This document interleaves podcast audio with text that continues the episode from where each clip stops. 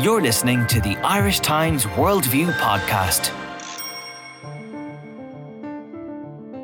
Welcome to Worldview, the Irish Times podcast, bringing you perspectives on foreign affairs from our network of foreign correspondents. And a Happy New Year. I'm Patrick Smyth. Our podcast this week is a personal look at America at a crossroads moment of its history. I talked to Simon Carswell, our Washington correspondent in the job that I used to do, as he prepares to return to Dublin from his posting there. About the US he found when he went out first, and the US he leaves now, the land of Trump. From here, the transition is bewildering. Is this a country gone mad? What does Trump represent about modern America? And our friends and family who are still migrating there in large numbers, what are they finding? Is there such a thing as an Irish community? Simon's tour coincided with Barack Obama's second term, and in Obama we had for many Americans, not least in the black community, a repository of hope. Does he leave a lasting legacy? Simon, how did you find America when you arrived first, and particularly the DC bubble? Um, the DC bubble I found to be a very interesting place. When you arrive, you kind of think is it's unlike other cities like New York. It feels a little bit more transient. People are there for work purposes.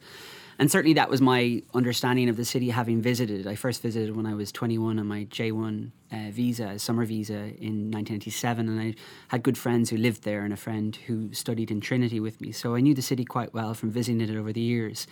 But I'd actually noticed it change quite a bit. Um, you had kind of more established government departments, the likes of the Department of Homeland Security, which that whole security industry had created a whole new tier of government in Washington. But also, it became, when I moved there, it had become uh, two things. It had become um, a very popular city for graduates. So a lot of kind of 20 somethings were living there.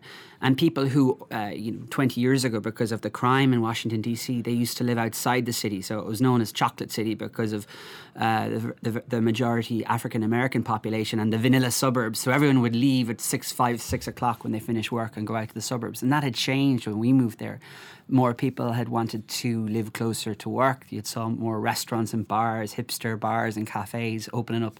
So it was a much more livable city. Uh, and we chose Capitol Hill because, as well as being near downtown and a very nice place to live, leafy neighborhood, really good schools. I have a six year old and a four year old, two daughters. Um, we wanted somewhere where we could live near the school, live near where I worked, live near all the kind of important. Uh, you know, transportation hubs because I'm going to be traveling a lot, coming out of Union Station to go up to New York, going out of Reagan National Airport to fly various parts of the country. So we wanted somewhere that would be easy to live in and it was a city that we just really uh, grew to love, uh, mainly because of how much it had changed. And actually, a couple of years before we moved there, uh, the gentrification that had taken place in the city, it, it had become for the first time um, non-black majority. So the, the, the, white population were in the majority before we moved there. So it really a city that was going through major changes. But what made it interesting as well is there were so-called transition neighborhoods that were quite edgy. Uh, we lived near um, Anacostia across the river, which is a tough neighborhood. Uh, the northeast part of the city was a, a, part of the city that was gentrifying, and it was still a bit edgy. So there was there was that aspect to it as well. But it was really kind of a charming city to live in in the four years that we were there. And did the kids went to school? The kids went to a local school. Yeah, they went to a school called Maury, and um, my younger daughter went to a different school called Apple Tree, just around the corner. But it was right on the hill, and a lot of our, um, a lot of the, the parents of our friends, uh, of our kids' friends, became um, good friends of ours. A lot of journalists uh, lived on the hill. A lot of politicians, a lot of congressional staffers. Their kids went to the school. Um, I mean, one of the shocking things for us, which really brought home the country we were living in, um, there was the shooting at Navy Yard in September 2013, where um, young man, 34 year old man with um, mental health issues, uh, arrived at work with a shotgun and he killed 12 people in a space, a very short space of time. And we got a call from Amy's school saying the school was in lockdown and we couldn't go. We were told not to come to the school to pick up our child because they were fearful of what might be going on in the neighbourhood. And that really um, alarmed us and t- you know taught, taught us what, you know really what kind of country we were living in and the risks that were around us. But a, a, lot of people look on, on Washington D.C. and, and indeed New York as a sort of country apart from the rest of, of the U.S. You spent a lot of time on the road.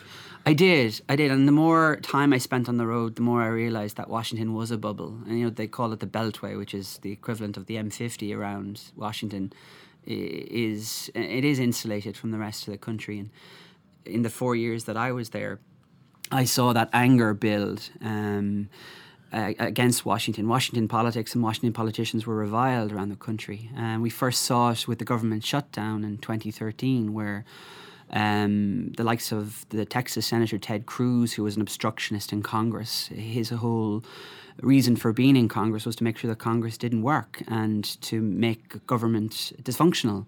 And that was all part of the Tea Party movement that grew up in 2010. So that really that was the peak of that movement with that government shutdown.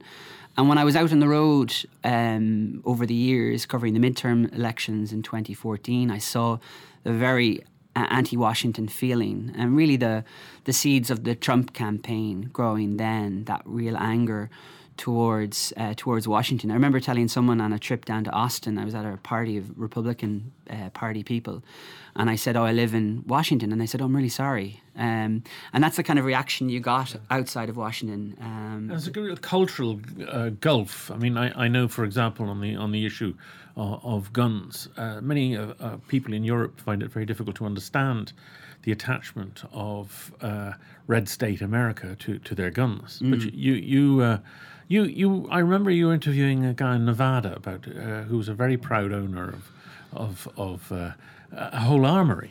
Well, uh, the, the, other, the one that stands out most was when I went to the National Rifle Association annual meeting in um, in Houston, in Texas. It was 2013, and I got to meet the Second Amendment activists there, the people who supported the the right to bear arms, and, and they they viewed it as a constitutional right. It was an absolute right that they felt they were entitled to as individuals, as citizens, and uh, it was an interesting exchange I'd have with people when I met there. I said, "Well, explain to me this where, where this comes from." And they said, well, you know, we, we feel we're entitled to it. And they would put it back at me and say, well, you're a journalist. You live by the, the First Amendment right, the freedom of speech. And if we give up our Second Amendment right, you're next. You're the First Amendment. They're going to come after you. So it was an interesting uh, defense of their position. And it's very, dif- very, very, difficult to argue against that. Very uh, much a sense, though, uh, of them and us, of the, the Washington conspiracy against America, of. Um, uh, some big government against America, and that is deeply embedded. Absolutely, in places like Texas, in um, places in parts of Appalachia, in Virginia in particular, which is just outside uh, DC suburbs. Northern Virginia is the DC suburbs. A very proud uh, record of gun ownership. Um, and they see it as uh, there was the conspiracy theories out there that Obama was after their guns and after uh, he was intent on creating a registry of gun owners with a view to taking those guns off them. And I understand why people have an interest in hunting. I understand why people have a feel they have a right to own guns, but I could never understand the right to own an AR-15 and these um, high-capacity uh, military assault rifles. It made no sense. And when you go to places like that gun show, uh, you know you have the AR-15s um, come in pink for the woman in your life, and uh, things like that would just kind of strike me just how uh, how removed these people are and how how uh, what a different world they live in. Um, but part of that cultural thing is, for example, a very strong commitment to evangelical uh, Protestantism. Yeah, I found that in Iowa when I was covering the Iowa caucuses. Um, I visited some rural parts of northwestern Iowa where there's very strong evangelical Christian, strongly conservative um, they believed very much in, in strong social conservative issues. They're anti-abortion, uh, anti anti same-sex marriage, um, and in in that period, uh, people like Ted Cruz was very very popular. He's um, Cruz was was the runner-up to Donald Trump in the Republican primary, but you had a lot of people in those kind of areas very very supportive of uh, very conservative people, um, which is strange in that they threw their weight eventually behind Donald Trump, who was you know, a former Democrat and uh, thrice married billionaire from New York. And you had a strange mix of both cultural traditions in, in California then in you know where which has a reputation of being a sort of hippie state but is also deeply conservative in, in, in part too. Yeah, um, the Central Valley in California is very very conservative places around Fresno uh, areas like that. I covered um, an anti-immigration rally that was held by um, uh, members of a town, residents of a town about a two-hour drive south of LA, um, still a good hundred miles from the Mexican border, but they were objecting to the number of um, immigrant minors that were crossing the border and were being housed in detention centres, Customs and Border Patrol, um, and immigration detention centres, and their fear was that the immigration officials, if they weren't being monitored carefully, that they would just let them out in the streets and they'd become uh, homeless in California and they'd migrate to these sanctuary cities, you know, the likes of San Francisco or some other parts of the country, and that this was the government's attempt to um, bring migrants into the country illegally.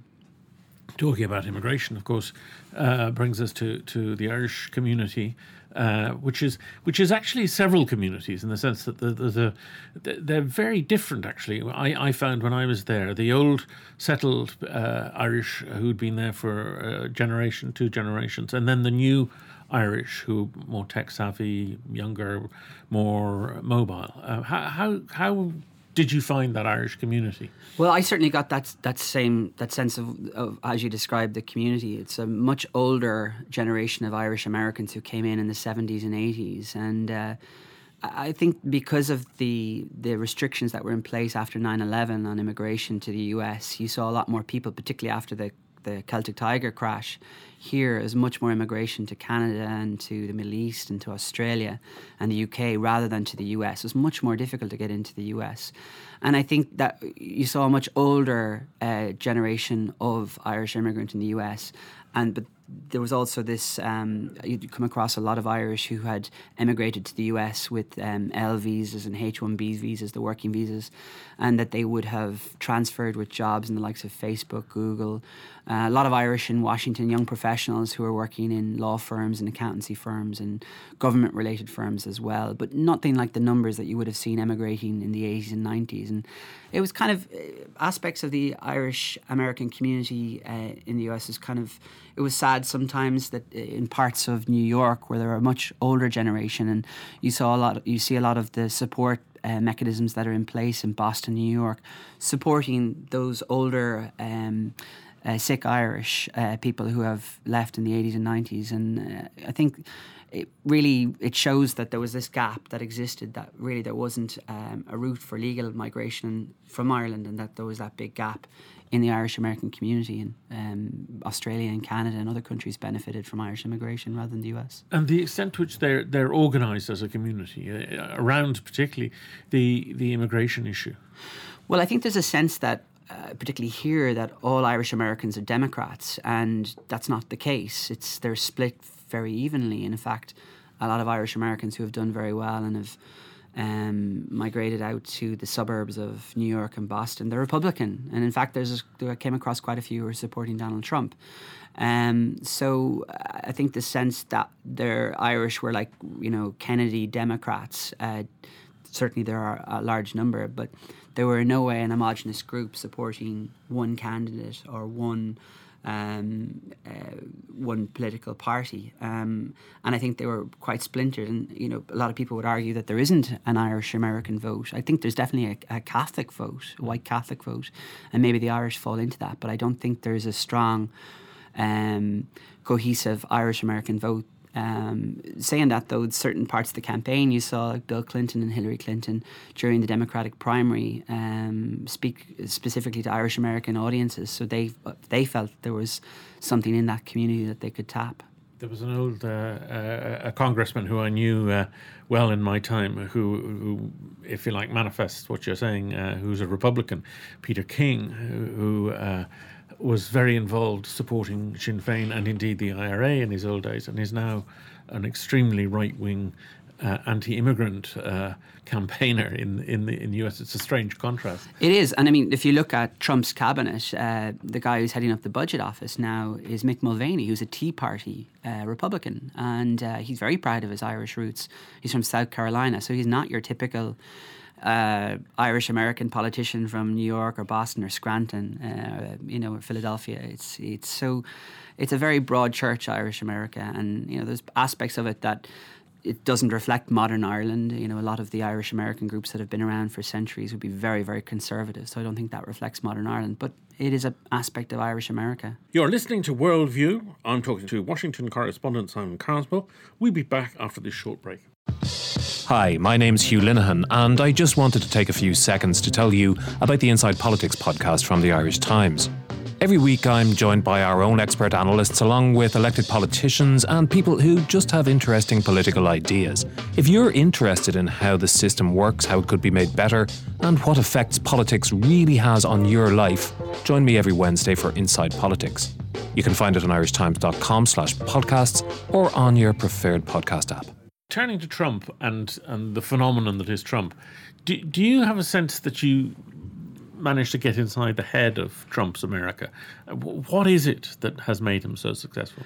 Well, I think the starting point you have to consider when you're thinking about Donald Trump is, and this is a figure that's often quoted, is that um, seven in every 10 Americans are unhappy with the direction that the country was going in and that Donald Trump, leaving aside all the rhetoric, all the nasty things, all the insults, he was an outsider. He was an anti-establishment figure, and he was um, advocating change, big change, major change, and that was incredibly appealing to people. Um, and then he played the populist card. Um, he also spoke to uh, voters who felt left behind, not just left behind uh, by their parties. And I think that what he did with the Republican Party was he took advantage of the fact that there was this anger towards the Republican Party. The Tea Party wave came in and took the House of Representatives in 2010.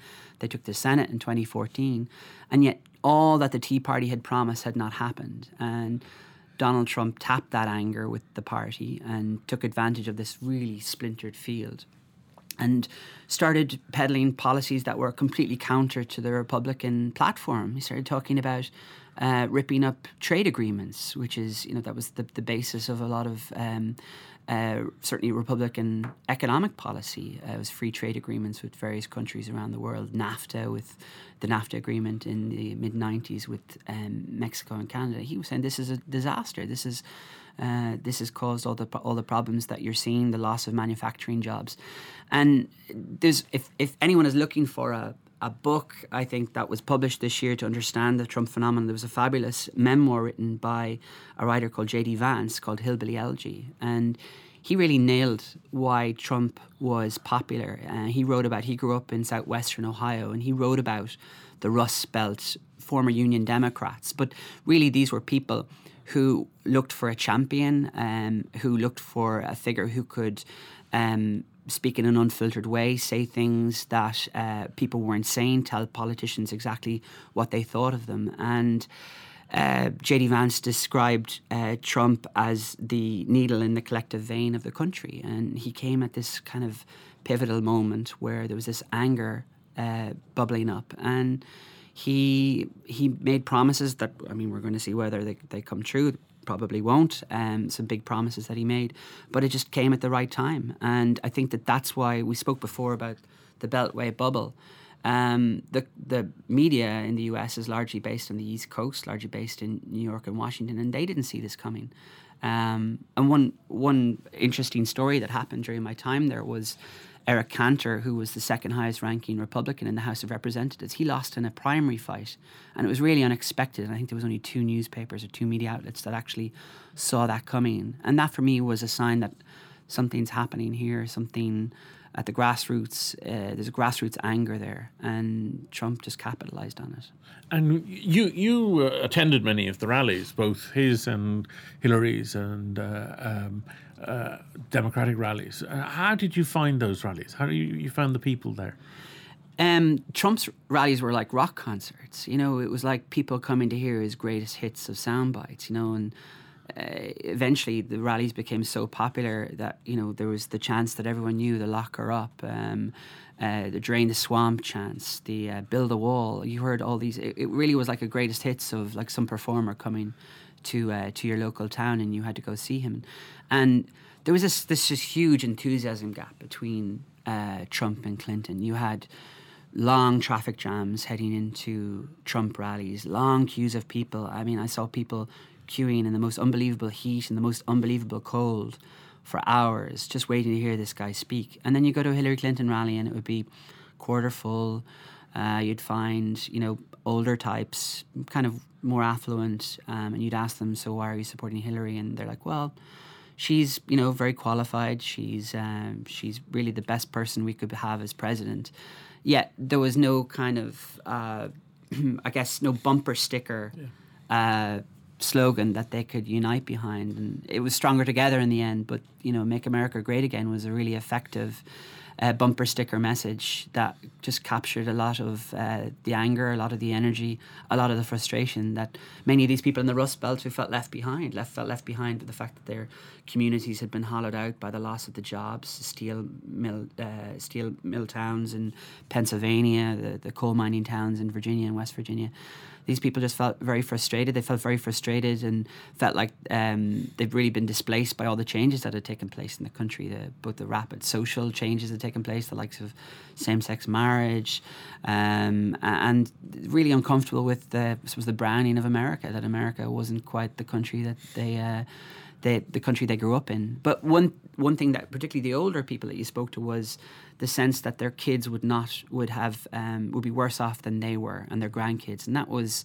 without doubt wherever you went in the country that was a message that you heard from Trump people uh, all the time. Well, my recollection of of, of uh, Hillary Clinton campaigning uh, was a rally in, in upstate New York when when I was correspondent. She was standing for the, the Senate, and she came on and, and got polite applause from the crowd. And her husband arrived an hour late, and the place went wild. Yeah. And it was extraordinary contrast uh, in terms of effect on, on the crowd, and in terms of the ability to to mobilise and and enthuse. And that was really the problem. You, you brought your kids to some of our rallies. yeah, I mean, I was on the road so much and I was away from home so much, so I wanted to let my kids know what I did and the kind of events that I went to. So uh, well, there was a rally during the Acela primaries, as are known, named after the rail line that runs between Washington and New York. So the primary was in Maryland, so Baltimore is only 40 minute drive up the road. So I brought my kids along to it, Amy, who's six, and Kate, who's four. And uh, the two girls were very enthusiastic about the fact that there could be a girl president. It was a big deal for them. And uh, I recall Amy made a sign. Uh, she said, um, Go Hillary, no to Trump. And she had the H done as Hillary did it. And what was quite funny when we went into the rally was um, we had this kind of uh, fairly preppy uh, Clinton staffer objected to us bringing in the poster. And I thought, well, there you go. This is the difference between, at the time, it was Bernie Sanders and Hillary Clinton. And you go to a Bernie Sanders rally and it's like a pageant, you know, everyone's being really creative. They've got on their own posters and they're very funny, some of them. And it's real grassroots, it's real bottom up stuff. And then here we are going into a Hillary Clinton rally and you don't get more grassroots than a six year old like designing their own poster in support of Hillary and being told, sorry, you can't bring your poster in. So that was an example of just kind of an eye rolling moment. Um, but my youngest, Kate, actually, uh, Vanessa, my wife, I was back in the press pen and I was reporting on the event and my wife had my daughter Kate on her shoulders throughout the entire rally. It was quite funny.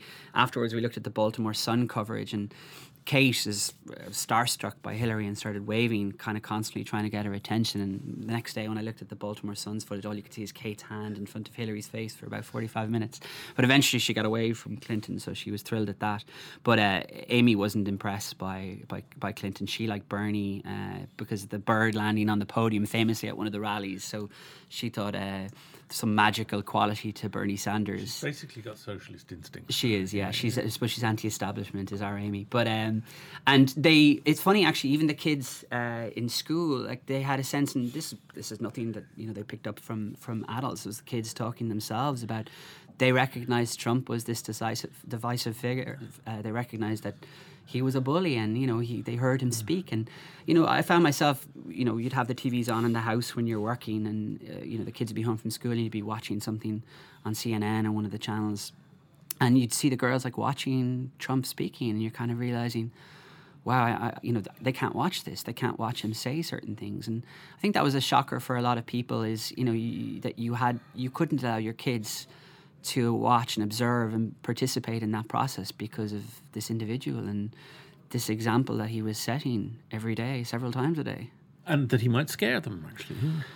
Yeah, I, I, I think that's I think that's the terrifying thing. Like we, uh, our our babysitter Rosario was from Honduras originally, and she was she'd been a citizen in the U.S. for twenty years. Wonderful woman, and she had her own business. Um, and she used to come over and look after our girls. And just last week, um, she was she she told us a story about how it was she had a row and she was in traffic with another motorist and the motorist who was white and she's Latina um, gestured to her you know as if he had a badge or an ice badge he was saying, you know, this she's never happened to her in her 20 years. And I think that Trump and what he said and his rhetoric has emboldened a lot of people to do and say certain things. It's, I think it's brought a pretty ugly side of America to the surface, and and people are seeing it. You know, even in liberal Washington D.C. Yeah, I, there is a sense. A lot of people say it'll be all right now.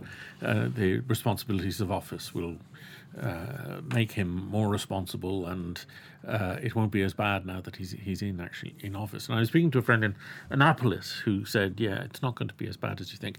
He said it's going to be a lot worse, and and there is this thing, terrible unknown, uh, this sense of of what on earth uh, is going to happen now.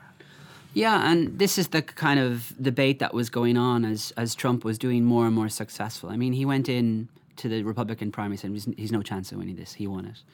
Uh, he heads into the general election. He's no chance of winning this, and he won it. And your sense, my sense was during the campaign, and one pivotal moment was when he won the Florida primary, which was in March, and he saw off Marco Rubio, who was a potential challenger. And he did this really interesting press conference, Trump, where suddenly he left behind a bit, a lot of the anger, a lot of the bombast, and he started dare I say it, appearing more presidential in some of the things he was saying.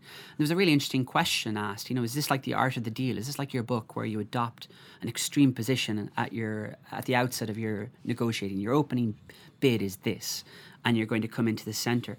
And I think that's what people are trying to figure out now is the campaign. Were these just opening bids? Were these just starting points for this man? And is he a pragmatist? And you had Obama come out recently saying he didn't think Trump as an ideologue, he's a pragmatist. I think what's terrified people is he's filled his cabinet with ideologues. He may be a pragmatist, and that might be part of the process. He wants a cabinet filled with people. Tell me the most extreme position on this, and maybe I'll will he pivot back? I, I, don't think so. We were talking about trade, and the paradox is that he has people who are completely opposed to trade, who are, want to be very tough on China, and he has people who are are, are free traders par excellence, who who who've lived for trade and who who believe in trade. It's it's a very peculiar. Uh, cabinet from that point of view, as well as the number of generals and the number of billionaires. There's, there's and the number of Goldman Sachs executives, or former uh, Goldman Sachs executives. In, indeed, indeed, it is uh, completely contradictory and and you, you wonder if there's any coherence there at all. Yeah, and it's it's kind of like you know the dog who caught the car in a way. It's like, well, what does he do with it now? And um, and I, I really think pe- the media in particular is going to try and figure out how how this guy is going to govern. Um, and you know, if he's if he's taking soundings from his advisors at cabinet, then you know we're going to have uh, anti-immigrant, very staunchly anti-immigrant policies. We're going to have some strongly anti trade policies, America First, as he promised. He's going to fulfill a lot of the campaign promises that he has. We have a lot of Iran hawks on the, uh, on the cabinet. Is he going to rip up the nuclear deal with Iran? Is he going to rip up the deal uh, with Cuba? Um, and is he going to sign all sorts of executive orders that uh, dismantle Obama's legacy, which is which he can do quite easily because Obama's legacy is largely built on executive orders, which are not lasting at all and were designed and introduced to bypass Congress because Obama didn't have the support of, of people on Capitol Hill. Um, Obama, in the last few days, has been trying to copper fasten some of his legacy by uh, issuing uh, instructions about digging, um, drilling for oil in, in the Arctic and in the in the, in the Atlantic, uh, which appear to be difficult for Trump to dismantle. But in other ways, you're, you're, you're saying Obama's legacy can just be taken apart piece by piece, and, and there won't be a legacy in, in effect. Well, a lot of the, for example, on the immigration stuff, the DACA order, which is the um, to, uh, to, to to allow temporary reprieve from deportation for kids uh, born or brought to the US uh, as illegal and undocumented immigrants, that can be uh, unwound with a stroke of a pen. A lot of the environmental regulations can be uh, upended. I mean, he's put someone in to run the EPA who's a climate change denier. Um, his energy secretary, Rick Perry, the former Texas governor, is, is a climate change denier who's been funded pretty much throughout his entire political career by the oil and gas industry. So, and, and this is a man who wanted to abolish. So, yeah, it's quite possible that he could. Uh, overturn a lot of what Obama did. Ten, ten years from now, are we going to be able to say Obama did this for America? I think his lasting legacy, obviously, is the fact the, the historic uh, nature of his election as the first black president. Obviously, that's uh, that's that's that's protected and that's there.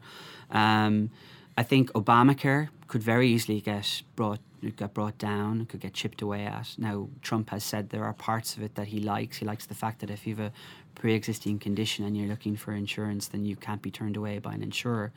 Yes, there are 20 million people who have been insured under Obamacare, but there's many, many more who feel like their um, health plans have been um, uh, they've had major problems with their health plans because of Obamacare. Um, and I think you're going to see a lot of um, a lot of Obama's legacy on on those on those issues um, unwound. But I also think that um, I, I, also think that you can you're going to see um, uh, big changes with immigration. I think that's a real worry. I think the fact that DACA is is potentially vulnerable to being overturned is, is a real risk, and that's a major uh, issue. But the the lasting legacy for Obama. And I think it'll be looked back on in ten years is that he saved the economy from a, from another depression. Um, I don't think he's been, don't think he's got the praise that he deserves on that, but he really did turn around the economy. Um, now, a lot of the people that elected Trump feel that the economy hasn't benefited them that economic recovery. Um, so it's obviously not felt right now. But then again, Obama's approval rating, which is an interesting figure, is in the mid fifties. Um, so he's you know he's not exactly an unpopular president right now. Thank you very much, Simon. Thank you. And thanks to sound engineer Rob O'Sullivan and our producer Declan Conlon, I'm Patrick Smyth, wishing all our listeners a happy new year. You can find Worldview and other Irish Times podcasts on iTunes, SoundCloud, and Stitcher, or at www.irishtimes.com forward slash podcasts.